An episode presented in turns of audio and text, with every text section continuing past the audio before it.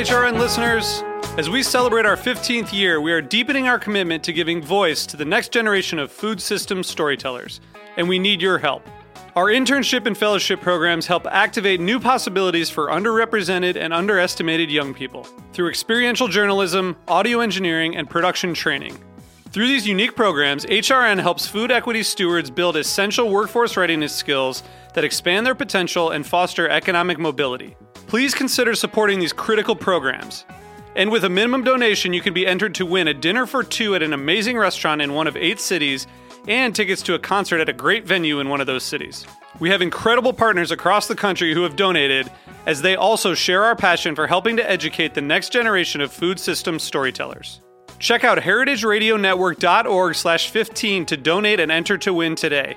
That's heritageradionetwork.org slash 15 to donate and enter to win today. And make sure you donate before March 31st. Thank you. Today's program is brought to you by Michter's Distillery. Visit Michter's.com to find out how their taste is everything, cost be damned attitude is creating some of the finest whiskeys available. Hi, this is Celia Kutcher, host of Animal Instinct, and you are listening to Heritage Radio Network broadcasting live from Bushwick, Brooklyn. If you like this program, visit heritageradionetwork.org for thousands more.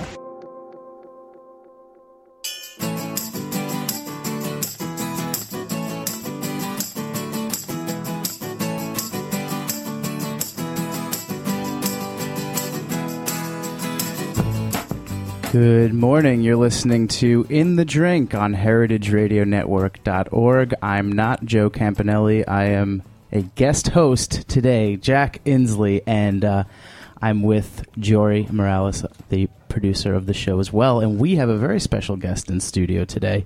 You may recognize him from In the Drink on heritageradionetwork.org. He's also the executive beverage director for Epicurean Group, which manages the wonderful New York City restaurants Dell'Anima, L'Artusi, L'Apicio, and Anfora. He is a certified sommelier, wine specialist, wine educator, featured on many 30 under 30 lists and plenty of other accolades we will get into. It's none other than Joe Campanale. Hey, Joe. Oh, it's it's an honor to be here in the studio with you today. Did you ever think you'd make it on In the Drink? Um, I, I, I never thought this day would come. You know, I, I they need to start opening it up to forty under forty list now because I, I no longer qualify. Once upon a time. That's hilarious. Joe, I think that you do an amazing job every week uh, talking to different guests, exploring their different philosophies, their tactics, whatever have you. I don't think enough people out there actually get to talk to you on a one on one basis and actually figure out uh, or understand like your backstory. Uh, you actually didn't start off studying one. You started off in European studies, right, at NYU? Yeah, that's right. I studied uh, uh, European studies, so I, I, I, kind of always knew that I was really interested in history and and culture um, and even geography. Um, those were all things that, that interested me. And I, I, thought that I wanted to go into politics. I had this Oh, this wow. real. I, I felt that at the time I could make an impact, and that was that was really important to me. And I thought that I could do that by going to politics and for some reason in my mind, the way to politics was to go to law school and then to have this political career.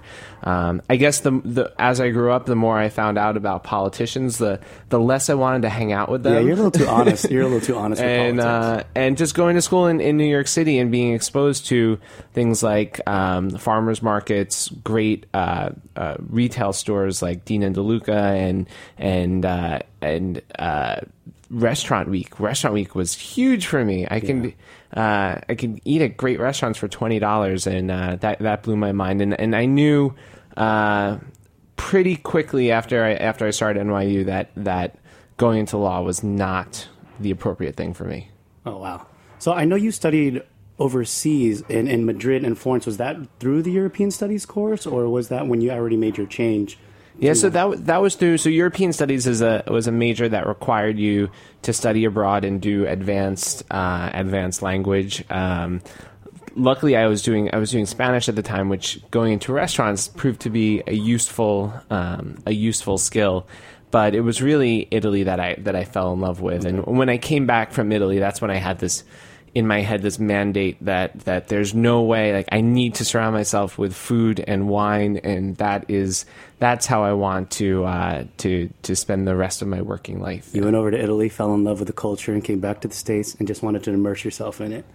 That's right. And r- right when I got back, I walked into Italian wine merchants and um, I bought the least expensive bottle, of, or the second least expensive bottle of wine there, and it was. Uh, uh, I remember what it was. It was Feudi di San Gregorio Rubrato. Uh, it was maybe thirteen or fourteen dollars. Um, and they treated they they were very patient with my, my questions. I was really enthusiastic, and they took a dumbwaiter down to the cellar, brought back the this very inexpensive bottle of wine out of the cellar at cellar temperature, presented to me, wrapped it up beautifully, and put it in this really nice bag, like as if I had you know gone shopping on Madison Avenue or something. And I felt great about it. And I, as I was walking out, I turned around and said, "You know what? I love this place. I wanted to be here more often." And I don't know where I got the the the cojones, but I just went up to the manager there. I was like, "Can would you hire me?" I'll work for free. Uh, I, I, mean, I wish I had blurred out the second part, but. Uh, so I, I did an internship there, which which then uh, evolved into uh, into a job. Right, and the internship, as as uh, as we know, uh, you, that's where you met August Cardona, the, your your future business partner, correct? That's right. So uh, at the time, August was uh, he was my boss um, there, and uh, and it, yeah, it was great, great working with him. After after I left Italian Wine Merchants, uh, I went off. He stayed at Italian Wine Merchants, and uh, now we work together. Now I'm his boss, so the, the tables have changed. don't don't tell him I said that. No, though. no. Uh, we're getting a little ahead of ourselves. I want to rewind uh, a little bit. Uh, going into when you first started working in kind of like the food world, it wasn't front of the house. You actually started off in the kitchen at Union Square Cafe, right? That's right. So I. Um, I knew that I, I loved food and I wanted to be around food. Uh, at, and at this time, I was um, dabbling with the idea of working in the food industry. This was before I went to Florence.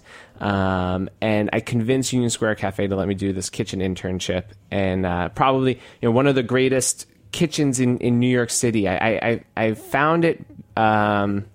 I was interested because in Zagat, it I was really into my Zagat guide at the time. It said that this was the most favorite restaurant, the most loved restaurant uh, by New Yorkers, and so to me that was even that was even more powerful than the the best or the greatest. Um, and so I, I went in for lunch, and I had the same kind of just really uh, forward. Uh, and, and I, I don't find myself, I don't think that I'm the most forward person in the world, but the same kind of thing happened as at Italian wine merchants. I saw the pastry chef, and uh, her name was Emily Isaac, and I went right up to her and I was like, man, I love this meal. I absolutely loved uh, dessert, especially um, the caramelized banana tart was like the most incredible thing I've ever had. Right. And would you think about taking me on as as an intern? And so, well, first of all, uh, all the desserts on the menu are mine, except car- caramelized banana tart's been on the menu since we opened, and that is that is not my dessert at all. Uh, but glad you liked it. And second of all, uh, I have to talk to Mike Romano, the executive chef, and I was able to convince them somehow, without any experience other than being someone who was cooking at home, to uh, to bring me on. And th- and this is in in the Danny Meyer kitchen. Uh, uh, it's definitely a uh, uh, you know it's a it's a great environment, but it wasn't what I loved about food. I, I Right. came to realize quickly um, in a professional kitchen, what happens is you're you have your station and you're making the same five, six, seven dishes all night Oh, yeah, long over and over again. over and over Right. again. It's it's very hot. Uh, I, I I sweat a lot, so I don't like that. That I don't like the heat. And uh, the only feedback that you get from the from the dining room is when, uh, and generally, you know, is is when something is overcooked or undercooked or oversalted or undersalted or some, something like that. And so you can you can picture why a lot of chefs get a reputation of being crazy, right? Right. Because they're they're working harder than anyone in the front of house for sure. For sure. Hands they're, down. They're more skilled. They, Hands down. They've they've gone through years and years of training, and then for less pay at that. Uh, and for less pay. crazy hours for less pay. and then you know then the dish could be cooked absolutely perfectly, but someone someone doesn't like the way it's cooked, and that's all they hear, and they don't hear the ninety nine other times. Right. uh, that That it's amazing or that's awesome. amazing. And I like the instant feedback. I like I like hearing I'm doing a good job and that, that people are having a good time. So uh, when I worked my way back into the front of house uh, later at later at Babbo, I realized that instant gratification, seeing people having a good time, enjoying their experience. That's what that's what I really that's what I crave. That's what that's what The I really like. interpersonal connection, Yeah. being able to go ahead and build those bridges and actually talk to your guests and help them, help guide them towards a wine that's going to help enhance their experience and their meal. Yes, and uh, you know, and I started to realize, uh, I think really at when I was at Babbo, and we get these guests in who were um, tourists, uh, or maybe they were young, and this wasn't the kind of meal that they can have all the time. This was a very, very special, Right. maybe once a year sort of meal, and I felt a lot of responsibility for uh, for that. And to see the delight on on their face, that was my favorite favorite experience. And then I realized that's what I. It, it wasn't just food that I liked; it was the the experience and the being able to show hospitality through food. Um, because a, a perfectly cooked thing on a plate by yourself is just kind of sad and, and lonely. It's nice, uh, but it's not, you know, it's not as good as sharing that with someone. And then for me, especially if, uh, i- if I'm part of the other person having a really great time. So, uh, so that's when, when I started to realize, well, this is, this is my, this is where I want to be in food. I want to be part of using food as a tool to show people a good time. How, So- did, how did you get the job at Babbo? Yeah. How to get the job at Babbo? Uh, they must have been desperate. Uh, I was only, uh, I just turned 23. Um, I had never been a professional sommelier before. This was like, this is at the time the greatest uh, Italian wine list in, in New York City.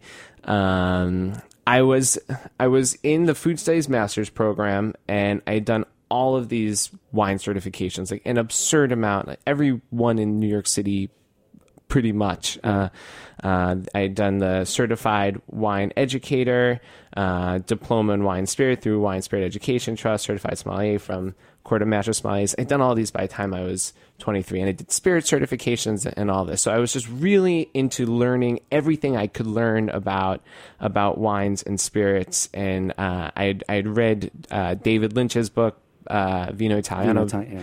Back and forth and and had earmarked it and underlined it and mine was all tattered. And so I, I was I was really just diving into it. And I think that they saw that that kind of uh, enthusiasm um, uh, and and I was in the food studies master's program. They I was really I was really enthusiastic about it. Uh, and hopefully that I think that's what made up for my my lack of experience uh, yeah so that's how but that was that was tough. Yeah, I mean, it was definitely my uh, my uh, connection from Italian wine merchants. So you know, stay stay in touch with your your former employers. Leave on leave on a good note. Um, but that's how he goes. At that time, Mario Batali and Joe Bastianich were partners in Italian wine merchants. Right. Uh, they, they they aren't anymore, but uh, they were at that time, and there was a lot of overlap with with wine dinners and. I had no clue that they actually were partners in Italian wine merchants. That's crazy. Yeah, yeah. That that uh that they yeah, they're pretty amazing. I don't know what's it, but now it's yeah, Sergio Esposito and and uh, and his brother, uh, and they're it's just uh, it's grown beyond what anyone could have uh, I think imagined.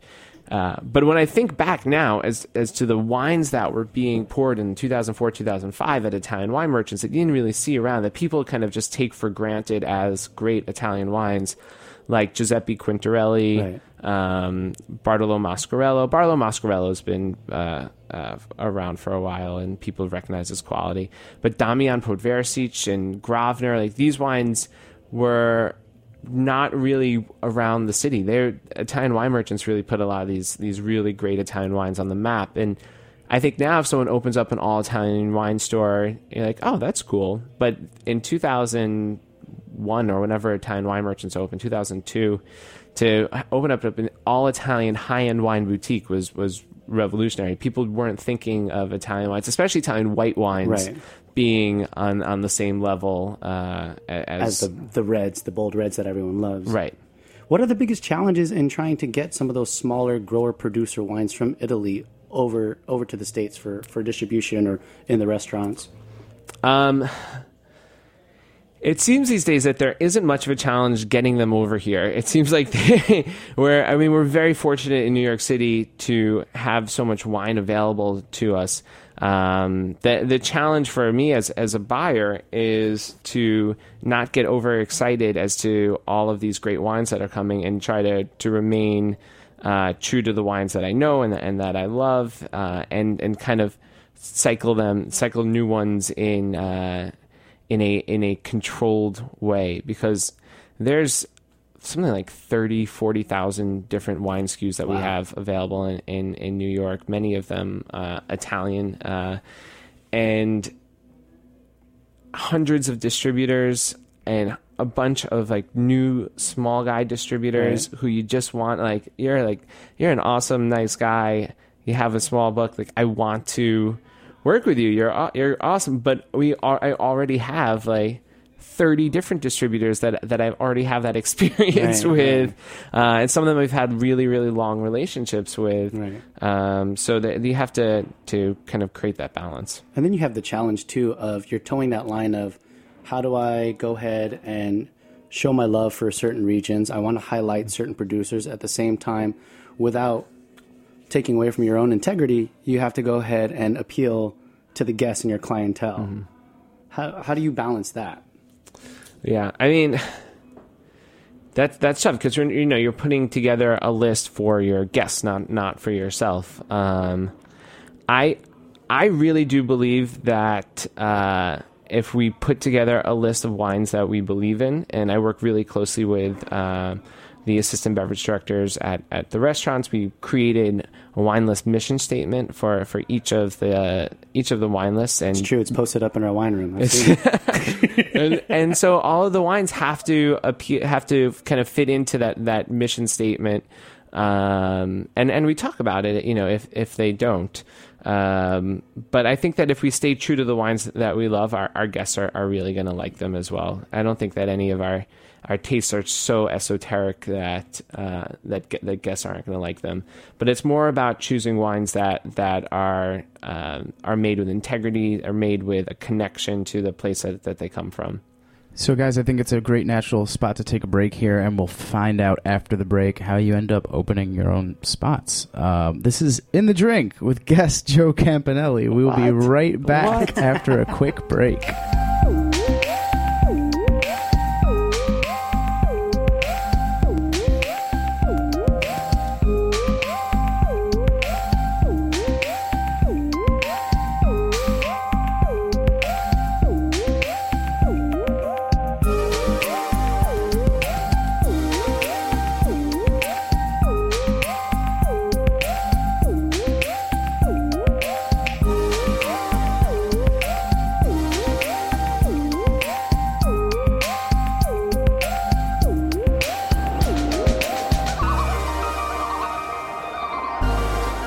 Michter's Distillery is a proud sponsor of In the Drink and HeritageRadioNetwork.org. At Michter's, our passion is making the finest whiskeys possible. When you only make small batch and single barrel whiskeys like Michter's does, your whiskey has to be perfect. No detail is too small, from careful attention to the wood used in the construction of our barrels to lower barrel entry proof before heat cycled aging in advance of exacting chill filtration. And no whiskey gets bottled until Michter's master distiller says it's just right. Michter's cost be damned, taste is everything attitude is apparent in every sip of its smooth, rich whiskeys. Is it worth it? A lot of spirits lovers seem to think so. Food and Wine magazine called Michter's the best American whiskey. Bon Appetit said it's amazing. And the Wall Street Journal had one special word for Michter's phenomenal. For more information, visit Michters.com or simply visit your favorite bartender or retailer and ask for Michters. We are back. I don't know whose wonderful voice that was on the ad, but thank you for promoting Michters and thank you to Michters for supporting the show. Uh, we are here with Joe Campanale and we're going through his sort of career trajectory, life story. And uh, we left off with you as the sommelier at Babbo. Now, how do we get to you opening Dell'Anima with uh, August Cardona and Catherine Thompson? Yeah, you know, I really, I really feel like I stepped in shit when uh, uh, when I opened El Anima because it, it's not the story of how people typically open up uh, open up restaurants. Uh, I was really fortunate that um, I was working at Babbo, and one of August's friends came to him with this uh, with this space, wanting to open up a restaurant with, with August. And uh, at the time, August was the director of operations over at Italian Wine Merchants, and he said that he wasn't uh, he wasn't for whatever reason ready to leave Italian Wine Merchants, but he would get into opening up this restaurant if he could convince me to leave my job at Babbo and, uh, and and open the restaurant with him. Um, and and you know, I, again, I, I was 23 years old, and I was offered uh, ownership in a in a restaurant. Um, and so, how often do you get does Right, that why would- opportunity come come by? So so I was like, yes, absolutely, sign me up, let's go. Um, absolutely scared out of my mind. I had no idea what I was getting into. It's even scarier now to me to think back on what I didn't know. I'm I'm glad that you know uh, that I that I didn't know uh, how treacherous uh, it was going to be. Um, but uh, we made we made it through. Uh, we made it through that first year. It didn't burn the uh, the restaurant down, and uh, this uh, October is going to be seven year Seven anniversary. years. Seven year anniversary at Dell'Anima. Well, You jump right into a second restaurant, like you know, r- right after that first year. How did that happen? I think none of us really expected it to be as as well received as it was. Um, we just wanted to open up a, a great neighborhood restaurant. I wanted to put on wines that on wines that that were uh, were special to me that I really loved, and kind of surprised people with having a little bit of a, a, a bigger, better, well thought out list than you might expect in a in a tiny little forty seat restaurant. And uh, and Gabe's food was just outstanding from from the beginning. Um, we had a really special opening team. Um, still friends with with most of them uh, today. Um, and and we, we by the spring we opened in October. By the spring, we were turning away more people than we were sitting every night, and uh, we realized that Wow.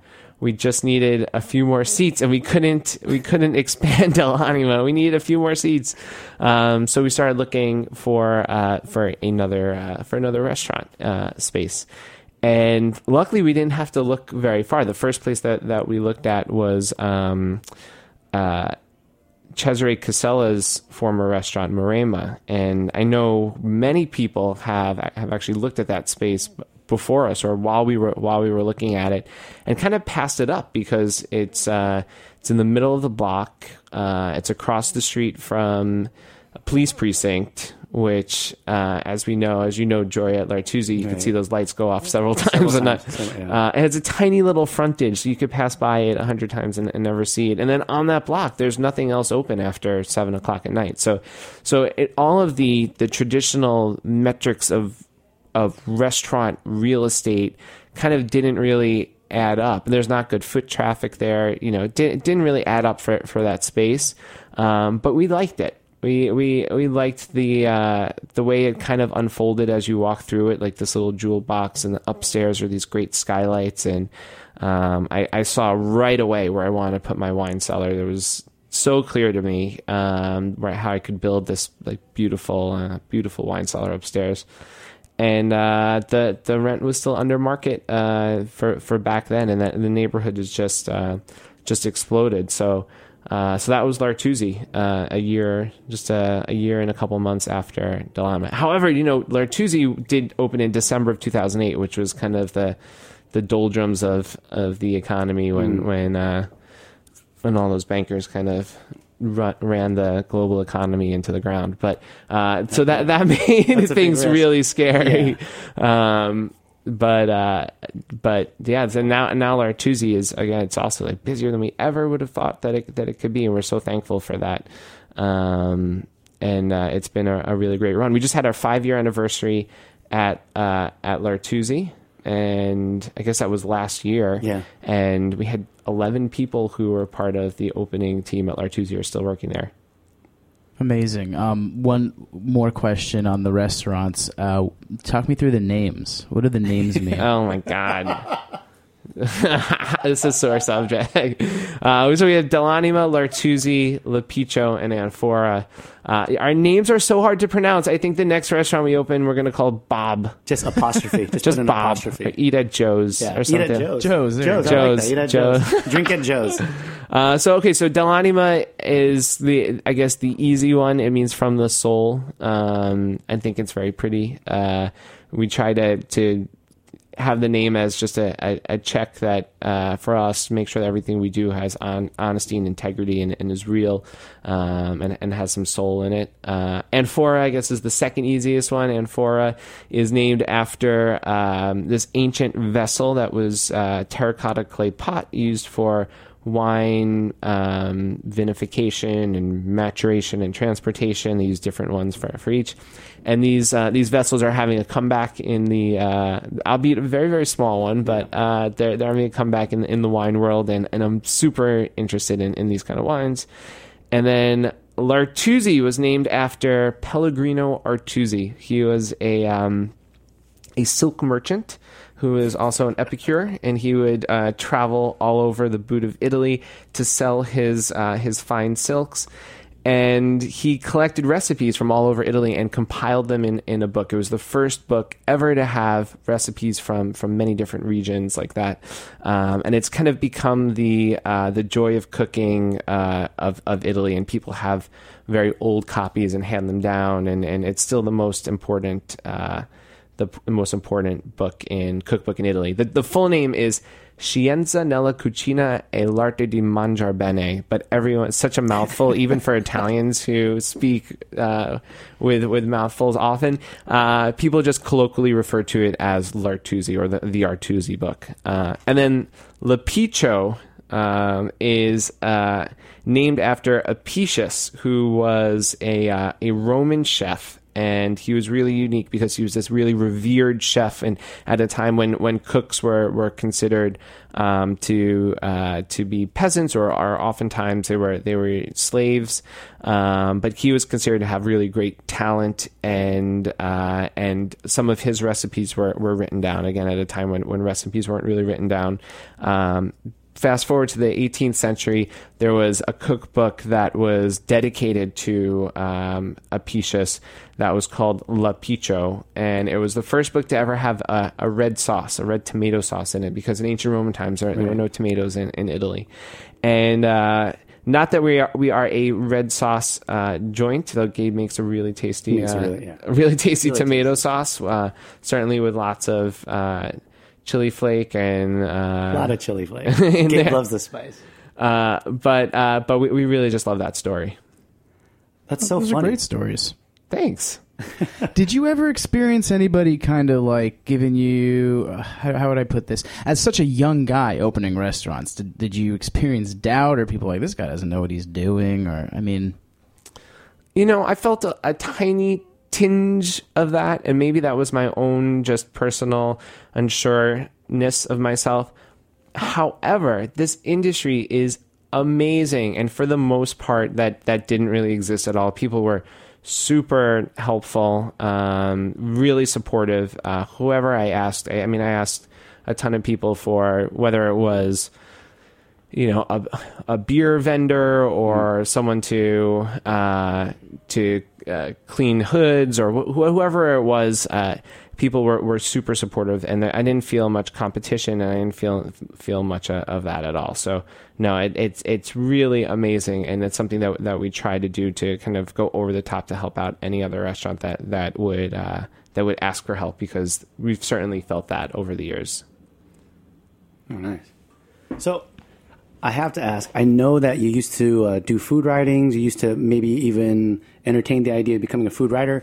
You are, you, Gabe, and Catherine are now lucky enough to actually have your own your own cookbook. And I don't know of any cookbook before that's actually paired wines and beverages with the recipes. I'm told that that you you did such in the book. Is is that right? You want to tell us about it? Or? That's uh, thank you for asking, Jory. I really appreciate it. You're really good at this, man. Maybe you want to take over uh, the next few weeks. By the way, uh, uh, yeah, that's right. So our, our cookbook, Downtown Italian, comes out next Tuesday. Um, you can pre-order on Amazon, and um, it is a collection of the recipes from our uh, last seven years of uh, of working together. Of me, Gabe is the executive chef of the restaurant. Catherine is uh, the pastry chef. They're my business partners, and uh, it's recipes from all three of the restaurants over the last seven years and my my contribution to the book is uh, I, I have a chapter on our cocktails in the beginning and on aperitifs in general, and then a digestif chapter at the end, and then wine and uh, beverage pairings all throughout for each one of their recipes. So uh, yeah, I'm I'm happy the way the way it worked out, and uh, it's it you can easily put together. The recipes work really really well at home. I I uh, I, uh, I cooked a bunch of them with uh, with my girlfriend Alyssa a few weeks ago, and uh, and and her mom, and they they're just really easy to uh, to cook at home, and uh, the pairings are, are the pairings are they're all throughout. So. Uh, thank you for bringing it up, and we're just super excited. It's just crazy how long of a process it takes. It's been uh, it's been like two years, but uh, I can't believe that it's finally coming. Uh, it's finally coming out. And you've been in a relationship with Gabe and Catherine for seven years. Seven years. That's crazy. Yeah, when we started, when okay, so just going back to that that story, I think it's kind of a cool story. So Catherine was the the chef and the private events person at Italian Wine Merchants when we when we were there, uh, and worked with me in August. Um, when we opened Dell'Anima. Uh, reached out to Catherine to say uh, she was in between jobs. Can you help us get this open? August had his f- full time job. I was super inexperienced. Like we needed someone who actually knew what they were doing, and uh, I still think that that uh, you know, other than maybe our director of operations, Heather Morgan, Catherine is the most talented person I know in the restaurant industry. Like she is amazing, Hands down. and she can do. She can be uh, executive chef, pastry chef, or general manager. She's actually classically trained. She's That's right. Yeah, she was a valedictorian CIA. So Yeah. she's like she knows her shit. So we asked, we reached out to Catherine to to help out. Um, and to say, uh, you know, was in between jobs. The main, the main thing we needed was to hire a chef, and neither August nor I were really qualified to hire a chef. And Catherine said, you know, I just started dating this guy a couple months ago. He's an awesome chef. Uh, you should do it. And we were really skeptical at first because Katie was our, our close friend. And what if we had to fire her boyfriend? That would have sucked. Um, Gabe must have cooked her something really amazing for her to vouch for him after like just like two months. It was just a few months, yeah. uh, and and uh, and we we met Gabe, and it was uh, we we could tell not only was his his food amazing, but this is a guy that we wanted to uh, we wanted to work with. Just uh, an infectious personality. He's uh, he's takes his takes his job really seriously, but is also uh, a lot of fun. He's a fun, quirky guy. Yeah, he's he's the man. So uh, yeah, now they're now they're married. They have two babies, and uh, they're partners in the restaurants. And then and then we worked on this cookbook together. It's all kind of come full circle. I'm going to go on record and thank Italian wine merchants right now for giving uh, me August Cardona, Catherine Thompson, Gabe Thompson, and Joe Campanale, uh, and a family to work for uh, with Epicurean Group. Uh, I think Joe. I think you do a great job uh, staying hungry and thirsty for knowledge and wanting to take everything that you learn and spread it because I think that's one of the best things about this industry is is you can you can actually taste the love literally in, in food and beverage. Thank you, thank you so much. Uh, yeah, I know I'm I'm I'm honored to be working in uh, in the restaurant industry. I think it's the the greatest industry. It's just filled with with supportive, amazing, talented, hardworking people. Uh, it, it's fun to go to work every day. And uh, Jory, thanks thanks for jumping in the seat. Uh, you guys can visit Jory at L'Artusi most nights as well. Uh, uh, thank you for for holding it down behind the bar there too, as well as holding it down in the uh, interviewer seat.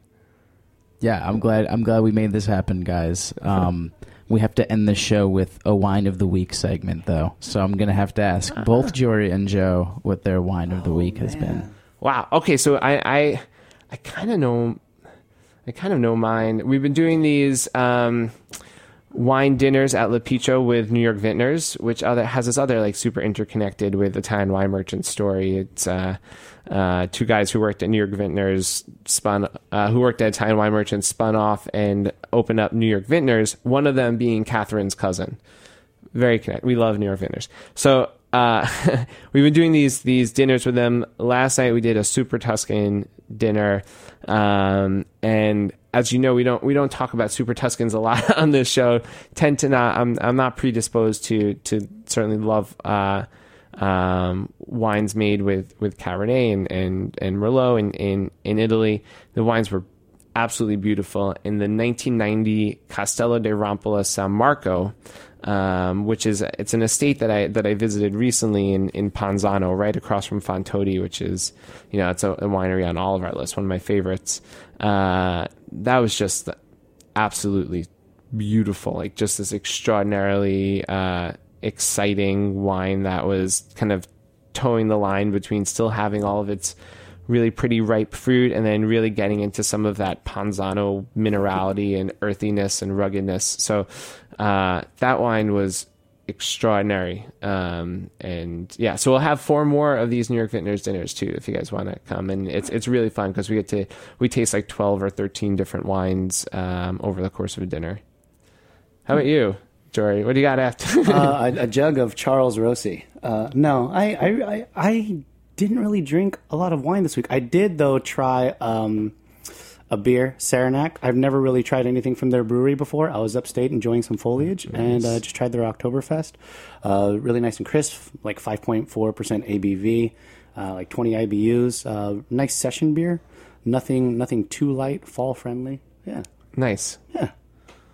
All right. I had a. Uh, what do you have, Jack? Yeah. I had a really you, have you been Have you been sipping that Moet Ice some more? Moet no, that, that that was a few weeks ago. I did uh, finish the Ice Imperial though. No, I had a, I had a nice Barone Fini Pinot Gris last night, and that's about it.